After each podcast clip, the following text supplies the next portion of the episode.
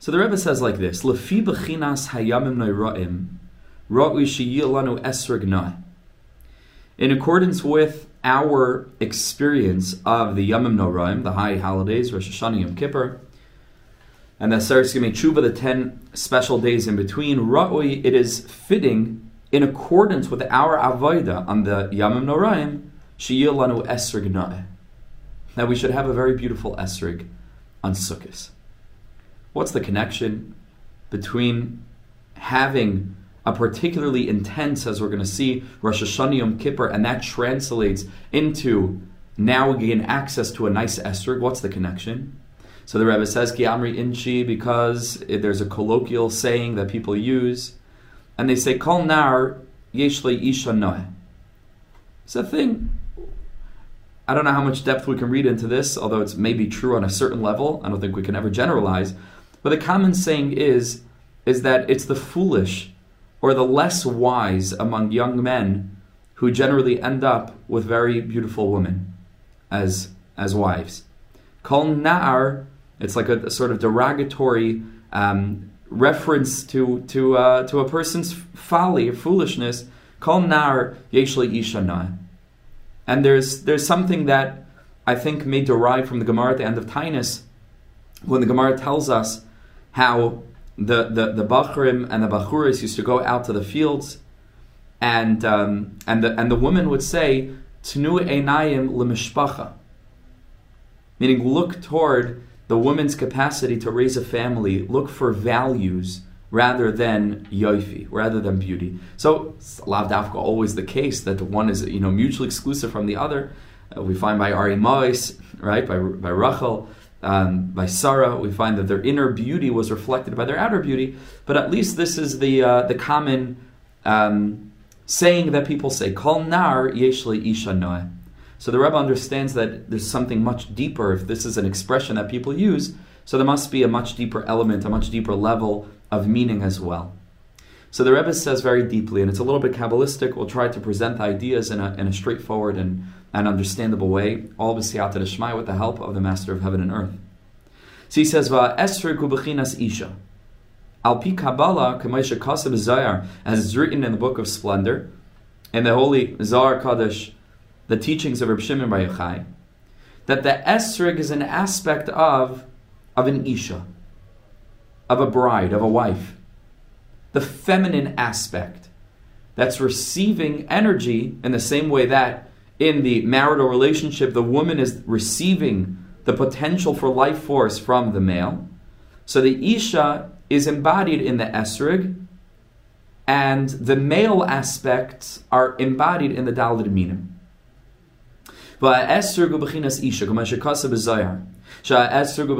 That the Esrig and our desire to have a really spotless, flawless, perfect, beautiful esrig is reflected in the pasuk in Shir Hashirim, ultimately referring to Am Yisrael, to Knesset Yisrael, where the pasuk says Kulach Yafa Rayasi. Hashem says, "You, Am Yisrael, the female counterpart, the aspect which receives from Hashem, ultimately, as we mentioned in many er, in many previous Shiurim, for the purpose of giving back something more perfect."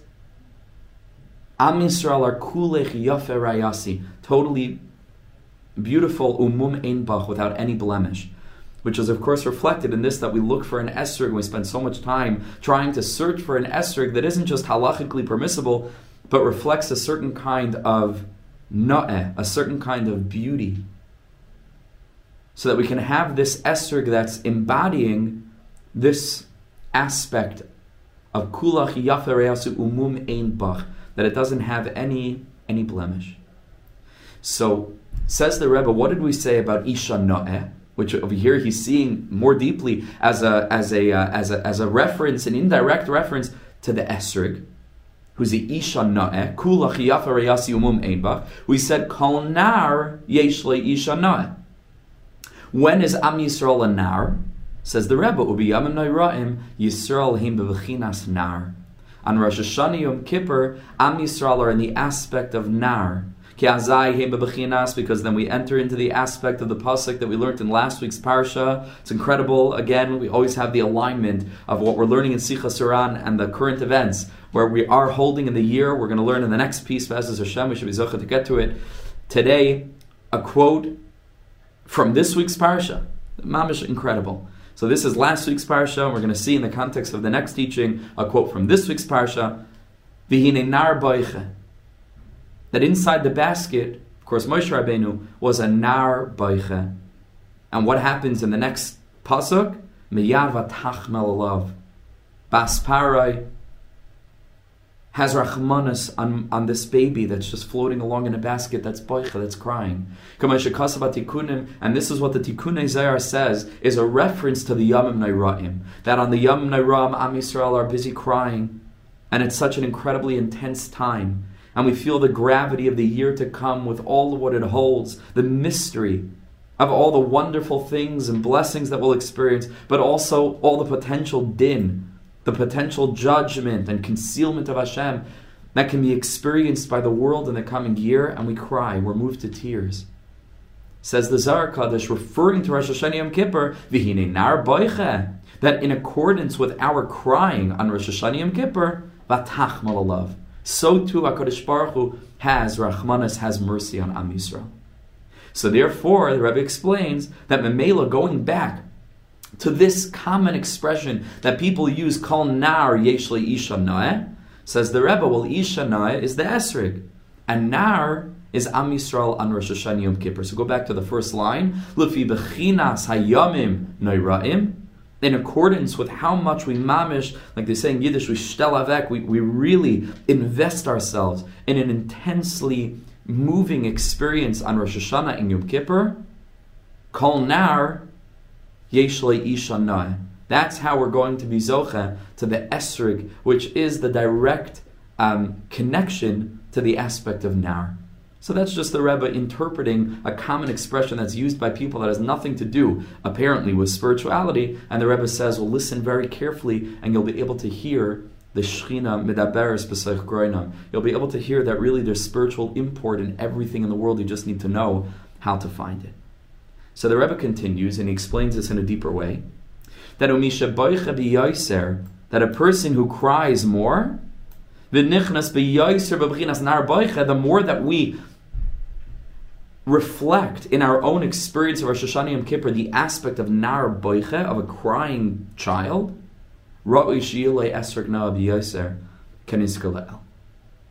that's how much we're going to merit to find a really beautiful esrog in preparation for Sukkot. And here the Rebbe explains on a deeper level.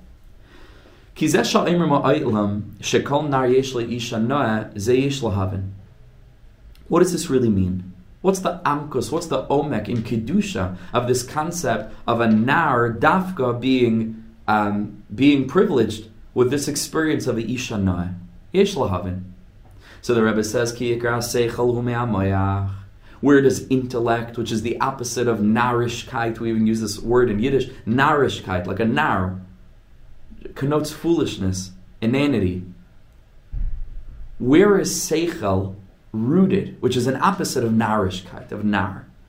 Says the Rebbe, it's rooted in the mayach. Everybody knows this is how a person thinks with the with their brain. That's the organ in the body that allows us and enables us to think. Don't have any other part of our body that thinks. You know, interestingly enough, we were at the aquarium over the winter holidays here, um, which are also known as vacation or break in, in, in America, other parts of the world. We went to an aquarium and we learned over there an incredible thing that octopuses, or octopi, don't know if you call them octopi, can actually think with each of their legs. Each of the eight arms or legs of the octopus contributes to the thinking of the central brain of the octopus. That means that they actually, we can't even understand what this means, like an alien intelligence. They think with their hands. But as far as I'm aware, human beings, generally speaking, if you know of any exception, be very curious to hear about it. People think using their moyach, their brain. But here the Rebbe says a, a seemingly related thing, and Rabbi Kaplan points out that this is true even in accordance with modern um, understanding of science.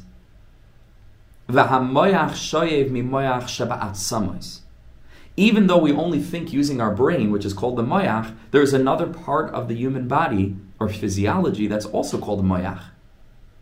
And that is moyach sheba the marrow in our bones. There is a marrow in our bones that's called in Hebrew also moyach, even though it doesn't think. But the Rebbe says that our moyach that does the thinking actually draws life force, is nourished from the moach, also same word for this reason, in our bones. And I looked this up because Rabbi Kaplan makes a little bit of a note about it in his translation of Sichas HaRan, translated as Rabbi Nachman's Wisdom by the, by the BRI the Breslov Research Institute, and he explains, even though it's not really direct, but he explains that the marrow is responsible for producing red blood cells, which are primarily um, responsible for nourishing the oxygen in the brain. So there is a connection, even in our modern understanding of the human physiology, between the brain and the marrow in the bones. Very interesting. It's the same word. Our brain and our capacity for thought is drawing life forces, being nourished by the moyach sheba'at by the marrow in the bones.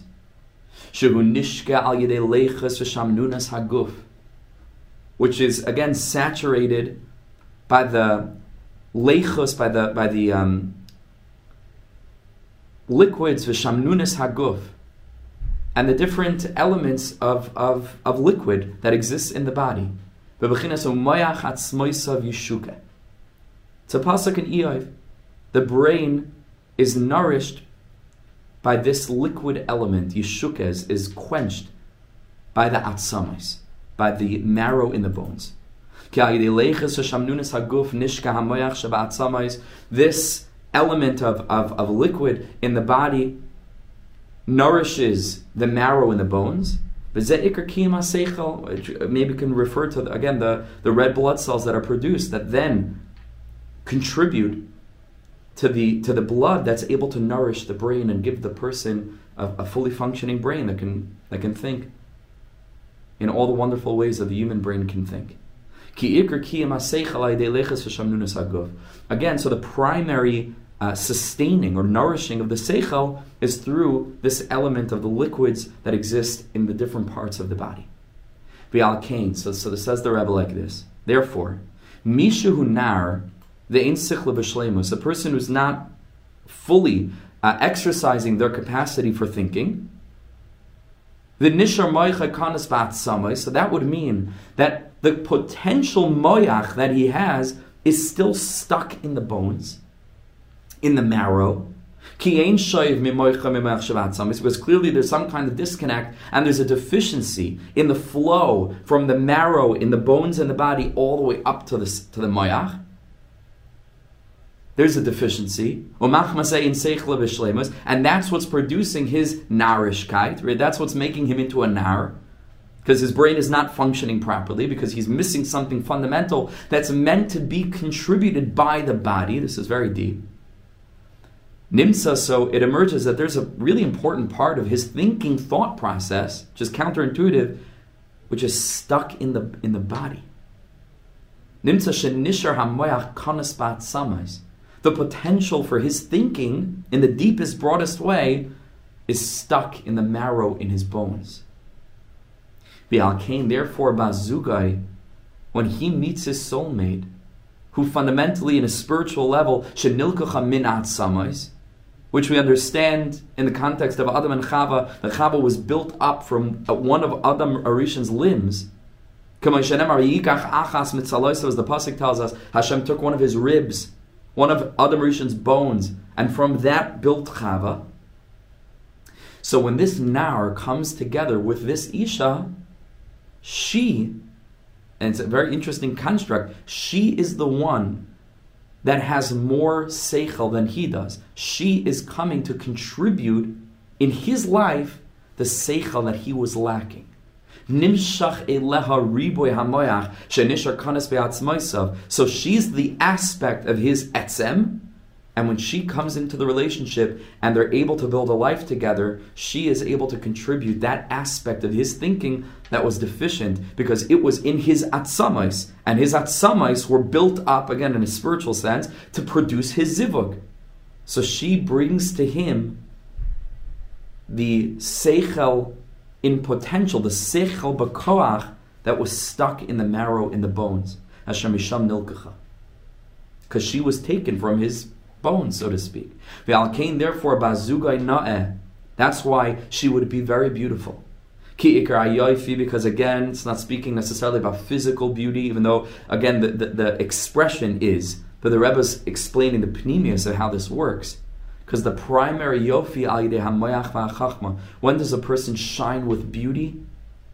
When do they shine in all the different expressions of the word beauty that don't refer to you know just a physical uh, uh, countenance but when a person shines with the with the beauty of dignity with the beauty of grace with the beauty of depth with the beauty of kindness and so on and so forth it's all rooted in their degree of chachma of moyach how enlightened they are so to speak then they're shining adam panav the pasuk famously Rabbi Nachman quotes in the very first teaching in the Kutim Chachmas Adam, the intellect of a person, ta'ir panav, causes his or her face to shine. That's why this Isha is na'eh, machma shenimshach eleha riboy because she has within her this extra seichel that he didn't manage to access in his life because it was in his body, so to speak, and she is on the level of his guf. And when there's a yichud between him with his moyach and the potential moyach that she has, so then she's able to contribute a whole new realm of thinking that he never would have been able to access on his own. Because she again is part of his of his bones, so to speak. Of this person who doesn't have a developed seichel, the nishar moyach kanas ba'atzmaisav, and again, his seichel just remained in potentia, in potential, in the marrow in his bones. And therefore, specifically a nar who hasn't managed to draw the seichel up out of his bones and into his moyach, who is able to become mizdaveg with an isha no'edaika because the na'eh of the Isha is the aspect of Chachmas Adam Ta'ir Panav, where she is on the level of the marrow in the bones, so to speak, Achas Meitzaloisav, and she's shining with all the Seichel that, that he doesn't have.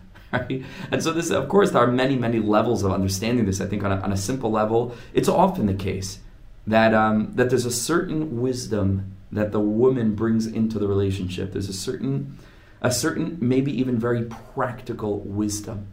Where sometimes the man can be very street smart, but ultimately, in order to take his big ideas and to actually turn them into something sustainable, that is ordinarily the uh, the uh, the function of the spiritual midah we call bina, as opposed to chachma. Chachma is the big picture, you know, the, just the just the the the, the vision, the brainstorm and then Chachma needs to be channeled into Bina, which is the more feminine aspect, as the Gemara tells us that Bina Yisera, the women have a Bina Yisera. They're rooted in that element of Bina that's able to take the Chachma and enable that to become translated into something pragmatic, into something practical, without which it would just remain a vision, it would never come into the Olam Asiyah.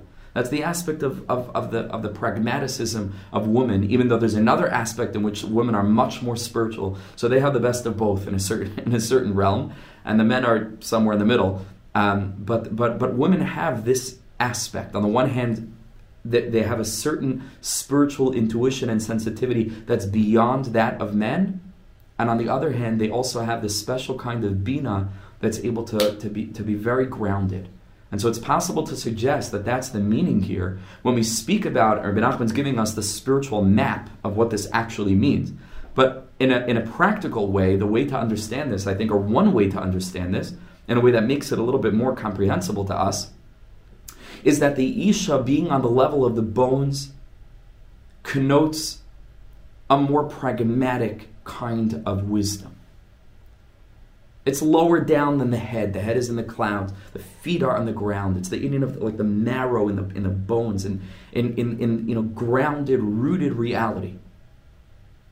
And so if this person is a nar because he has no way to take his seichel and to develop it, so the beauty of the Isha is this capacity to bring that light of Bina into his life. The Moach that's rooted in the marrow, in the bones, in the you know the flesh and blood of the Olam HaAsiyah. And she's able to join together with his Chachma and help him and her together with both of their special wisdom to be able to, to create Das, right? Das, which is uh, something that's practically useful in the world. So that's just one way of understanding this, uh, this connection. So, what does this all have to do with Rosh Hashanah Yom Kippur and then Sukkot, which is the Lulav? So, he says the Rebbe, if you think about it, this is the panemius, the true mystical understanding of what the whole thing of Dalad Minim is all about. Because of Kedusha in the realm of holiness, Ebechinas, this is an aspect, Shenim Shachim Shar Hadas El Ha'esrik, where we mean to draw the root of wisdom when we lift the lulav up in the, in the air and to draw it down to the esrik.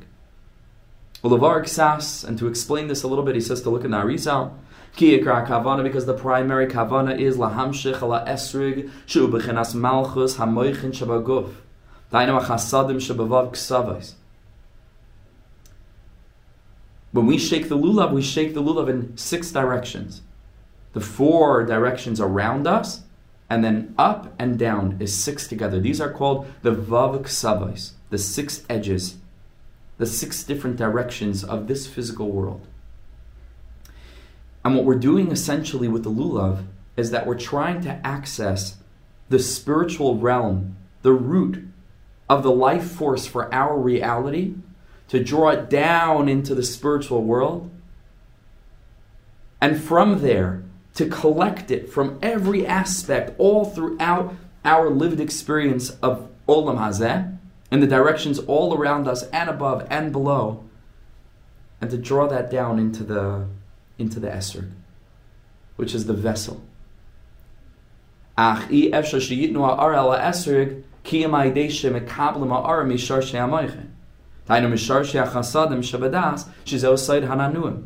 But the only way to do that to bring all this illumination down to the esrig, which is the kli that means to receive all of these spiritual illuminations, to produce, like the Isha, something more perfect, which is our collective role as the Isha, the bride, so to speak, to Hakadosh Baruch Hu.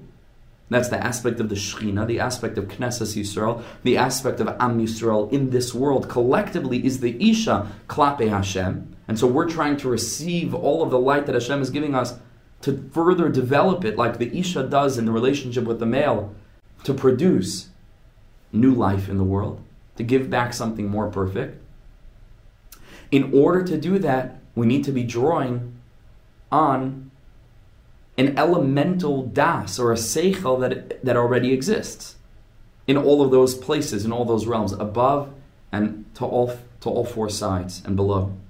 Nimsa, it emerges she'ikra aras ha'esrig b'chinas malchus, that the primary shining of the esrig, which is an aspect of the malchus, of the bride, of the isha, it's because it is being filled with all of the das, with all of the thinking and the intellect and awareness, consciousness that exists in all the four directions and above and below, which we're accomplishing when we shake the lulav in this way. Drawing more das from all corners, literally all corners of the world, down into the esrig, and that's why the esrig is so beautiful because it's filled up, filled up with all of the seichel, the das, that's being drawn down into it. That's why it glows.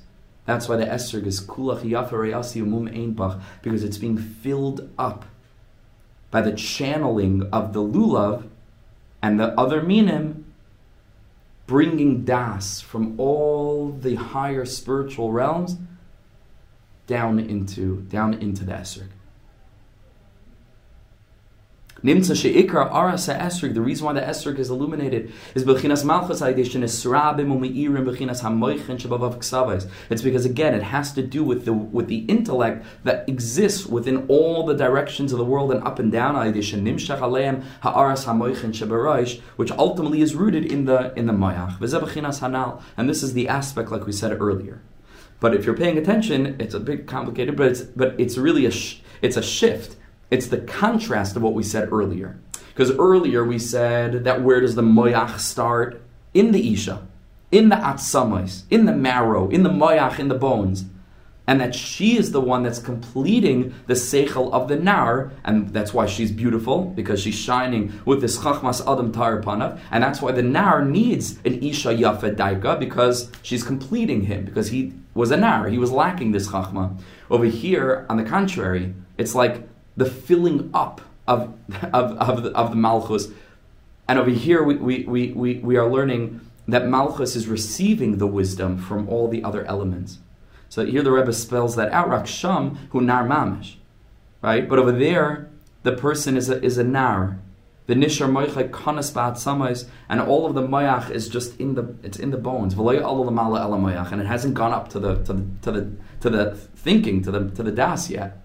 The kach bekedusha, but in the spiritual realm, what we're doing with the lulav and the hadassah and the aravais, and their relationship with the with the esrik, which also without getting confused now, is also the first three letters of Yud Ke Vav, and their relationship with the Hey, because there are Dalid minim, and so the lulav esrik hadassah is the first three ICIs, and then the final Hey is the letter is the is the is the esrik.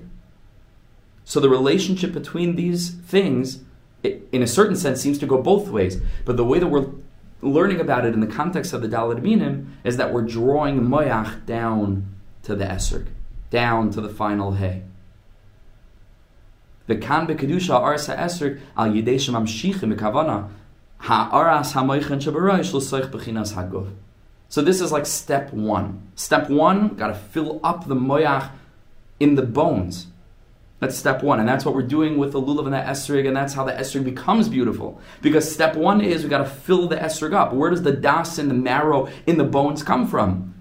Comes from the lulav and the esrig.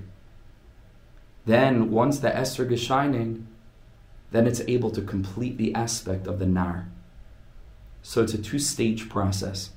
First, we're filling up the esrig with all of this moyach, moyach sheba atsamais, and then it is able to complete the avoda of the Yid who on Rosh Hashanah and Yom Kippur entered into the aspect of Nar, threw his seichel away in a holy way, and came to HaKadosh Baruch Hu just ka'ani Pesach, like Rav says in the Kuti Halachas, is one of the intentions of Tekiyah Shofar, where we blow the shofar, says Rav what are we doing? Taking an animal horn, a ram's horn, and putting it in our in our head, literally. It's not exactly in the right place, but it's in our head. Says Rav Nassan, that's just it. We come before Hashem like an animal on Rosh Hashanah. With the simplicity, the tmimus of, an, of, of, of mamish, a ram. It's, it's almost like a little bit um, like we're dressing up. That's what he says. In a certain sense, you look at the person blowing the shofar, it's a human being with a horn coming out of his head. And it's the aspect of the pasuk Behemois Hayisi Imach. David Melech says, "I was like an animal with you. Adam ubehema toishia Hashem. Chazal say this is bnei Adam sha'arumim bedas that are very very wise umesimim atzmam kebehema. But they show up with total simplicity. That's what Shoshani Yom Kippur. That's the Vihine Nar Boicha. That's the crying, the realization that we haven't achieved understanding yet. Then in accordance with Vihine Nar Boiche, in accordance with how much we enter into the aspect of a Nar, so then HaKadosh Baruch Hu sees how much we need Seichel desperately. How much we need that pragmaticism, uh, that awareness and understanding of how to take the chachma of all of our spiritual goals and dreams and ideals and how to be megashim them, how to bring them down through the aspect of bina down into the olam gashmi. And in accordance with that, the esrig that's been supercharged through the avodah of the lulav and the and the and the hadassam and the ravais, it's that much more shining. And it joins together with the aspect of our Rosh Hashanah and Yom Kippur to create a complete picture. Kol nar yesh isha noah. Isha yafe. Ein Shem Hetiv Bekavanis V'tav, and of course there's more Kabbalistic depth, we're just trying to present it in a somewhat understandable way. And the Rebbe finishes this Sikha in such a beautiful way. Sukkah. He says this is also the aspect of Sukkot itself. We were speaking about the Esrig, but over here this is the aspect of Sukkot, because the Pasuk says in Hosea, very beautiful three words, Kinar Yisrael, V'oyaveyu. Hashem says Am Yisrael is a nar, is, a, is like a young child, and I love him. Ahava, says the Rebbe, how do we express love? Sabachinas Yamin. It's with the right hand, Babachinas Chibuk Yad Yamin, hugging with the right hand, which it's known from the Arizal, is the deeper meaning of the minimum shear, the, the, the, the, the most bare basic minimum requirements for a kosher sukkah, which is two walls and a little bit. And the Arizal says the two walls are from the shoulder to the elbow, from the elbow to the wrist, and then the hand is the little bit. And that's a hug. The the Pasuk says, Your right hand embraces me. That's the sukkah. Why are we on sukkahs in the aspect of receiving a hug from Hashem, which is the sukkah? Because after Rosh Hashanah and Yom Kippur, we've become a nar. We've become vulnerable. We've made it known to Baruch Hu that on our own, there's no chance. We need Him. Our seichel is incomplete. We need the esrig. We need the moyach Shabbat Samais. And the pasuk says, "What nar Yisrael? If Am Yisrael are in the aspect of nar, says Hakadosh Baruch Hu, come into my sukkah. V'ayavehu v'yamina tichabkeni. Come into my holy hug. Come into my hug of the sukkah because you're the aspect of nar. And then I can complete you with the aspect of esrig, with the aspect of the shining malchus, with the deeper wisdom of pragmaticism, how to go down and to, and to figure this out. How to manifest our spiritual yearnings in this world as Bnei Adam.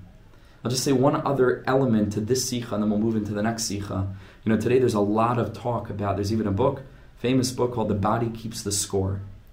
There's a lot of talk, also, it's also called somatic, different therapies that utilize the hargashos, not so much like narrative talk therapy to help people shift their perspective, but to go very deeply into the sensations in the body. And there are different techniques, different ways to help people really get in touch with their feelings which a lot of times we think that feelings are, are, are thoughts, right? And we think that that's what that's what a feeling means. How are you feeling? And we'll give an emotional response. It's not really the question. Really, how what a feeling is, it has to be felt. What are you feeling means to be conscious. What is actually going on in my body, and how can I work with that? How can I learn from that? And so when I'm learning the sikha, it, it, it reminds me of that. Wow, there, there's chachma in my bones that my thinking brain needs that somatic wisdom, if you will, that element of what my body has absorbed and feels to contribute to my cognitive understanding of my circumstance and situation to help complete the picture. So, this might be an early source, a Jewish early source, for a lot of what's going on in that realm of somatic therapy, working with feelings there's deep wisdom in the bones. Deep wisdom in the bones. And sometimes, in, in the context of a relationship, it's the wife, Dafka, who is able to help her husband really get in touch with that. Many men sometimes, again, it's a generalization, certainly not true for everybody, but men can sometimes be more detached from their feelings. More difficult for them to, to, to, to talk this way, talk this language. And sometimes, like we're learning, just trying to bring it down into the practical, sometimes, and, and, it could be that there's a level of this that Rabbi Nachman is taka referring to. Sometimes it's the job of the of the woman and her role in the relationship to help ground her husband in his own feelings, to help introduce him to the world of her hergation, because she's rooted in the level of the guf. and the moyach, the deep wisdom that exists in that more pragmatic and lived experience instead of just theoretics. So those are two presentations of, of different interpretations of the Sikha.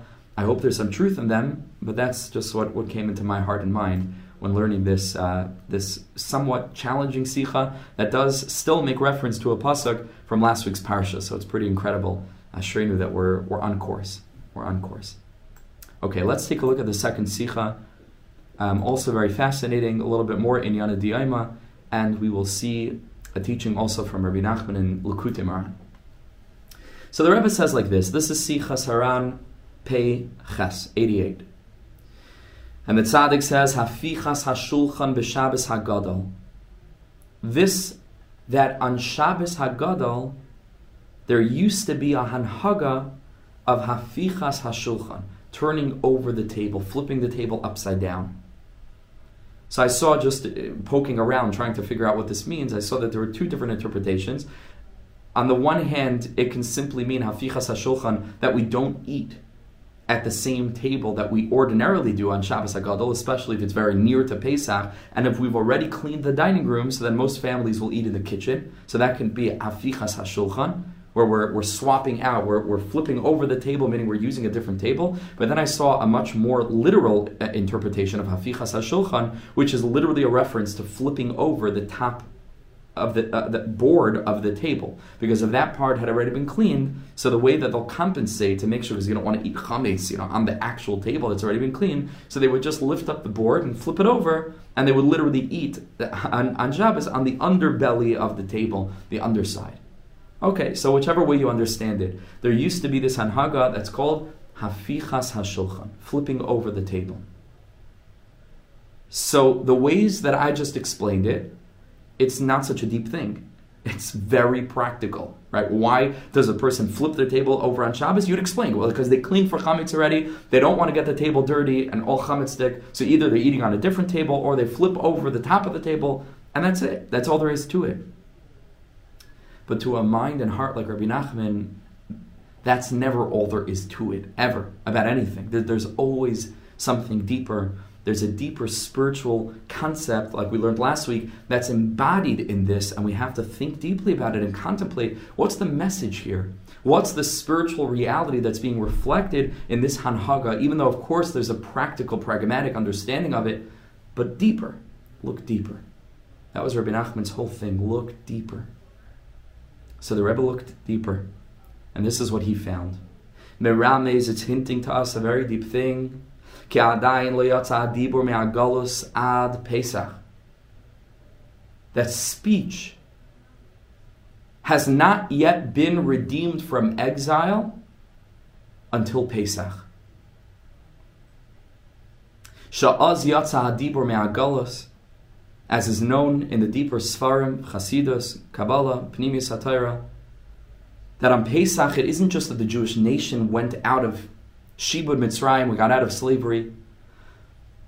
But on a deeper conceptual level, Dibur, the concept of speech, was redeemed from exile in Pesach. A very deep thing.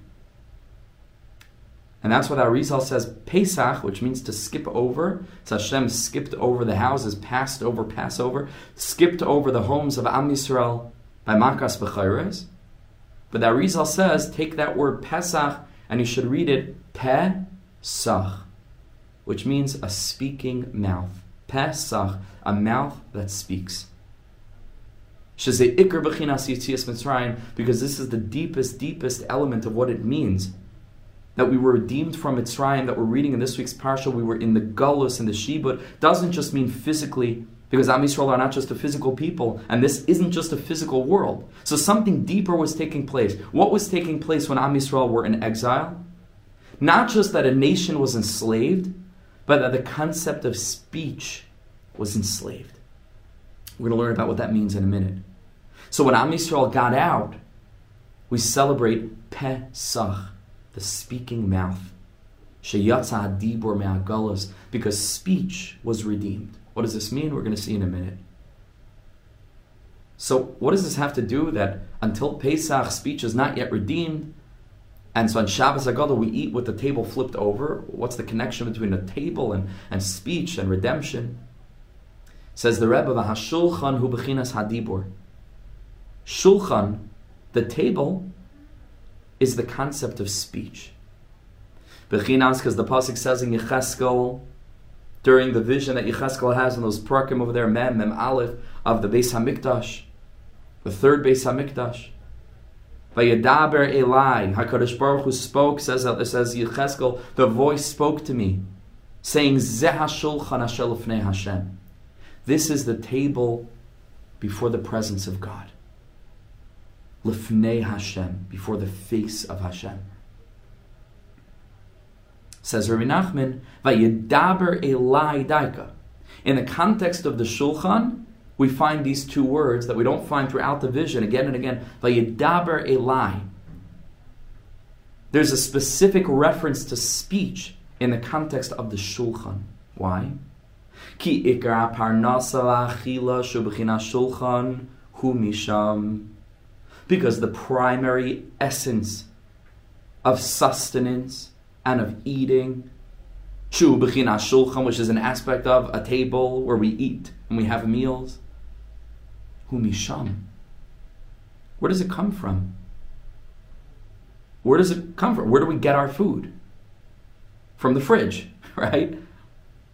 Where do we where do we get food in our fridge from? From the supermarket. Where do we get where did the supermarket get the food from? From the ground. Where did the ground get the food from? When you trace it back and back and back and back, we recognize that it's literally the speech of Hashem. Bechinas, says the pasuk says in Devarim, ki loya ala levado yichya adam, the beginning of the pasuk. It is not by bread alone that man lives. Ki al kol pi Hashem adam. It's the speech of Hashem that is embodied in the food, that becomes translated in the physical world into things that we can eat, that convey like a vehicle godly life force that sustains the soul. And so all the different foods that we're eating are just different delivery mechanisms of the chiyas, of the, of the life force of Hashem, that's rooted in the asara ma'amares, and the ten utterances with which Hashem created the world, which we spoke about last week, when we said that ultimately speech itself is like a goof without an neshama, because if a person just mouths words without producing voice, it's going to be very difficult to understand anything they're saying. There's no neshama in it. So there's the goof, there's the there's the, the, the motions of, of something, the form of something, but there's no content. There's no life. And so the call, the voice, is the neshama klape the dibur. We spoke about that last week. So ultimately, when HaKadosh Baruch Hu channels that everlasting, infinite divinity through the kli, through the through the vehicle, the vessel of this of, of words, and it becomes our physical world. That's the chias, that's the life force of divinity that's being transmitted through everything physical. So that different aspects of the created world can be consumed and thereby serve as a delivery mechanism of the chias of Hashem, the life force, the presence of the Creator, to further sustain and nourish His creations. That's what food is. So it's not the bread that we eat that gives us strength. It's the words of Hashem that encapsulate measures of life force, of chios, life force, that become embodied in the food and then our bodies interact with the goof, so to speak, of the food, break it down, process it, and thereby that life force that was in the food becomes digested, becomes consumed, becomes processed by the body to give it strength. Says Rabbi Nachman, if a shulchan is the symbol for a meal, as we know that the Chazal say, whoever eats from the shulchan of a tzaddik, it's like he ate mamish from the mizbeach. So we see the, the, the shulchan, the, the, the, the, feast of the tzaddik, very, very holy thing. Food can be engaged with in, in an exalted level, on an exalted level. Eating is the aspect of a shulchan. So therefore, the shulchan, which is the place where we interact with food, is an aspect of dibur, an aspect of speech. And that's why I go back to the pasuk in Cheskel, Vayedaber Elai Zehashulchan. We find the connection between dibur and the table because that's what the table is set with. It's not set with all different kinds of pleasant, uh, you know, pleasant, delicious foods. It's set with the Word of God. That just takes the form of all these different foods, all these different delivery mechanisms, so to speak, of which there are so many different kinds. That's what's on the table.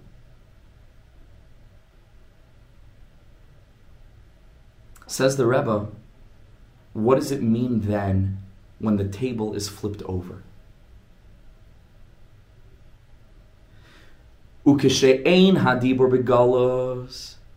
When the dibur of Hashem, meaning when our revel- realization of the true essence of the food that we're eating is redeemed, and it's clear to us that we're mamish eating from Hashem's mouth, kiviyachol.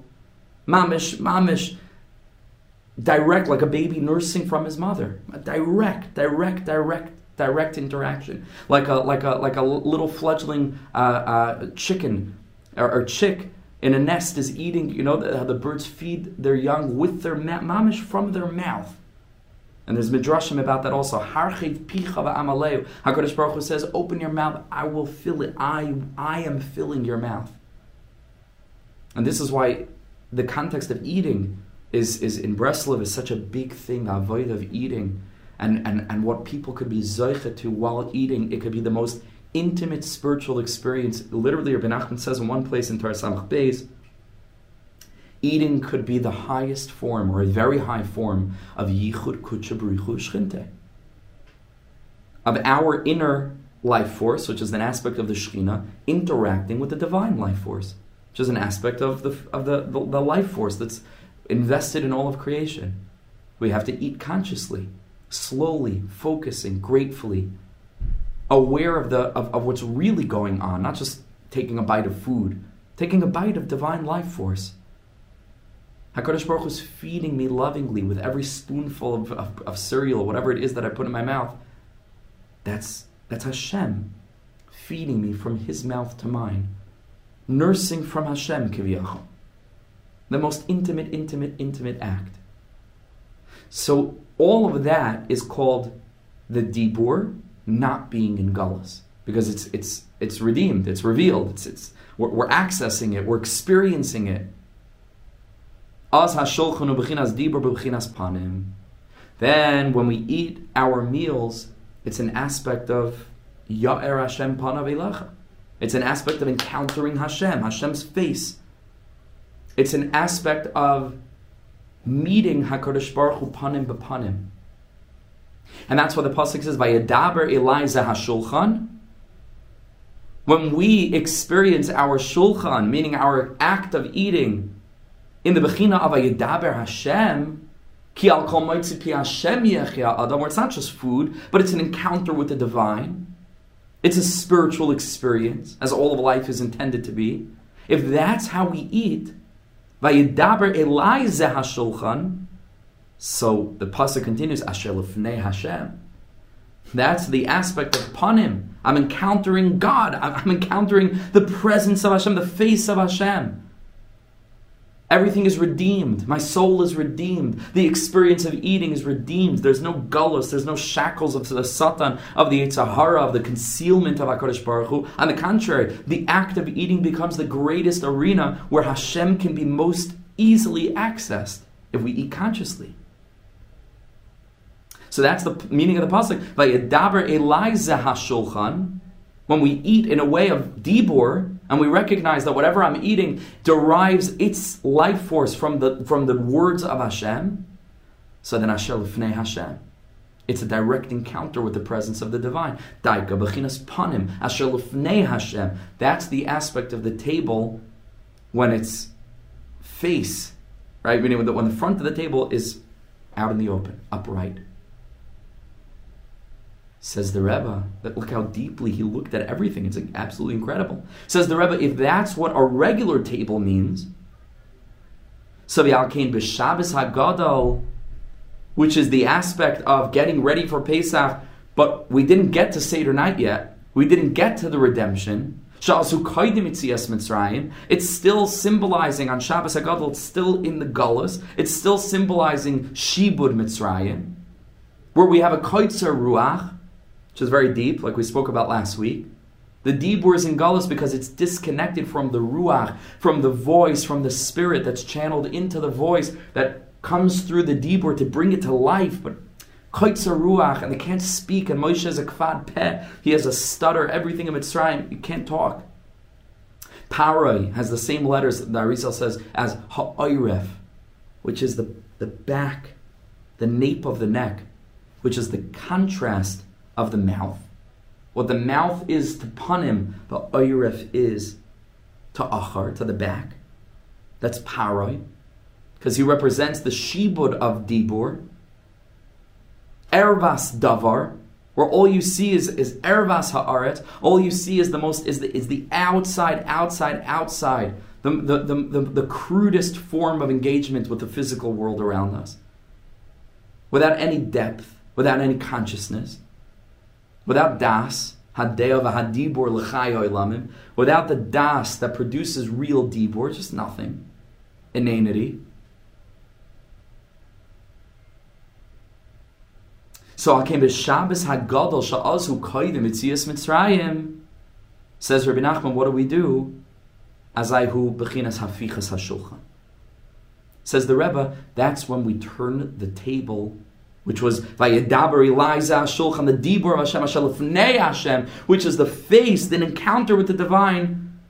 We flip that part of the table over. Shemiramzim, because we're hinting and alluding to in this, Shahad Dibor Haya Begalis Mitzrayim, that the Dibor is in exile.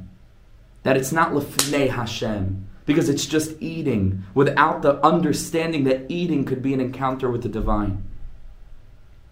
Which is my father, as a Torah, he says every year by the Seder, the Omek of the Rasha's question during the Seder, the Arba Banim, who says, Ma lachem. What is this avoida? What are you doing? Eating matzah, eating marar. And there's one way of understanding that the Rasha says, can this really be a spiritual experience? Ma avoida zois lachem. How could eating be spiritual? How could how could you know crunching on, on, on dry cardboard like matzah you know endlessly and uh, and and, and marar and, and and and then on the on the contrary, and then really enjoying a shulchan ayrech. Uh, let's be honest. What what's spiritual about that? And so the response is avat. You say a Jew who doesn't understand how eating could be spiritual, the chalal doesn't need teeth. Because the whole reason that we have teeth in the first place, meaning the reason that we have the capacity to process foods, is because we understand not just that there's a voida in eating, Pff, unbelievable chiddush, but that eating is one of the primary avoidas there is. It's not just that we have to eat, and also there's a way of seeing eating as being spiritual. It's that we have to be spiritual. So HaKadosh Baruch Hu gave us the ability to eat. Again, it goes with the theme that I spoke about in the in the beginning of last week's shiur about symbolism or embodiment. Right? That eating symbolizes spiritual ideas. There are spiritual ideas taking place. And therefore, when it comes down into this world, it's a thing called eating. Very deep. So Afata Hake of the Rasha doesn't eat teeth because he can't understand how eating could ever be spiritual. We say that's antithetical to the Jewish understanding of what eating should be. So all the while that we haven't yet reached Seder night, which is embodied in Shabbos HaGadol, which is when Am Yisrael are still in Mitzrayim, so then we take the shulchan, that when facing upward represents vayedaber the realization that every bite of food that I take is a literal kiss from Hashem, literally yishakenim neshikas piu, is eating from Hashem's mouth, harchiv picha v'amaleu. That's panim, ashalufnei Hashem, and we flip it over. And we remember that in Mitzrayim, one of the greatest, greatest forms of slavery is to be enslaved to the external to be enslaved to the constricted, which is what the word Mitzrayim means, Mitzrayim, constriction, not to see the bigger picture, not to be able to access the spiritual realm beyond.